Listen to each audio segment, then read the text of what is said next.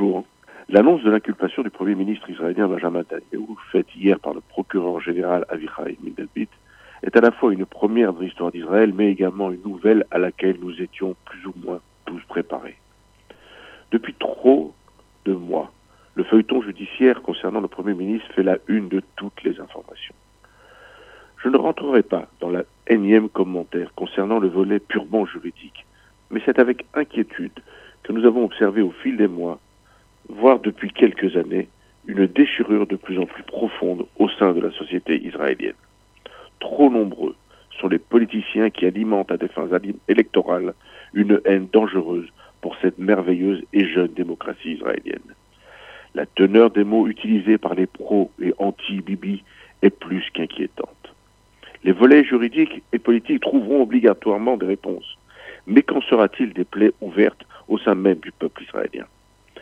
Cette question est essentielle car les êtres passeront, mais le pays juif d'Israël doit continuer son chemin en préservant toutes ses valeurs fondatrices. Sur les réseaux sociaux, la liberté d'opinion s'est transformée en pugilat et plutôt que d'échanger des points de vue, nous assistons à une déferlante d'insultes et de menaces. Il est plus que temps de se ressaisir et pour cela, l'exemple doit venir de tous ceux qui aspirent à être ou à devenir ou à rester les dirigeants d'Israël.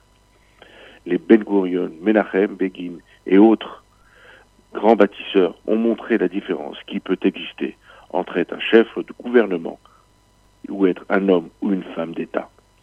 Les jours qui viennent seront donc essentiels. Souhaitons que la justice puisse faire son travail en toute indépendance et surtout, n'oublions jamais qu'Israël est observé tant par ceux qui l'admirent que par ceux qui le détestent.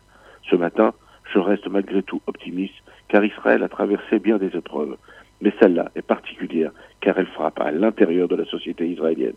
Et cette société est belle et riche de sa diversité, de sa démocratie et de ses valeurs juives qui en sont son âme et sa force. Shabbat shalom à tous et restons chacun les gardiens de nos frères et de tous nos frères. À la semaine prochaine.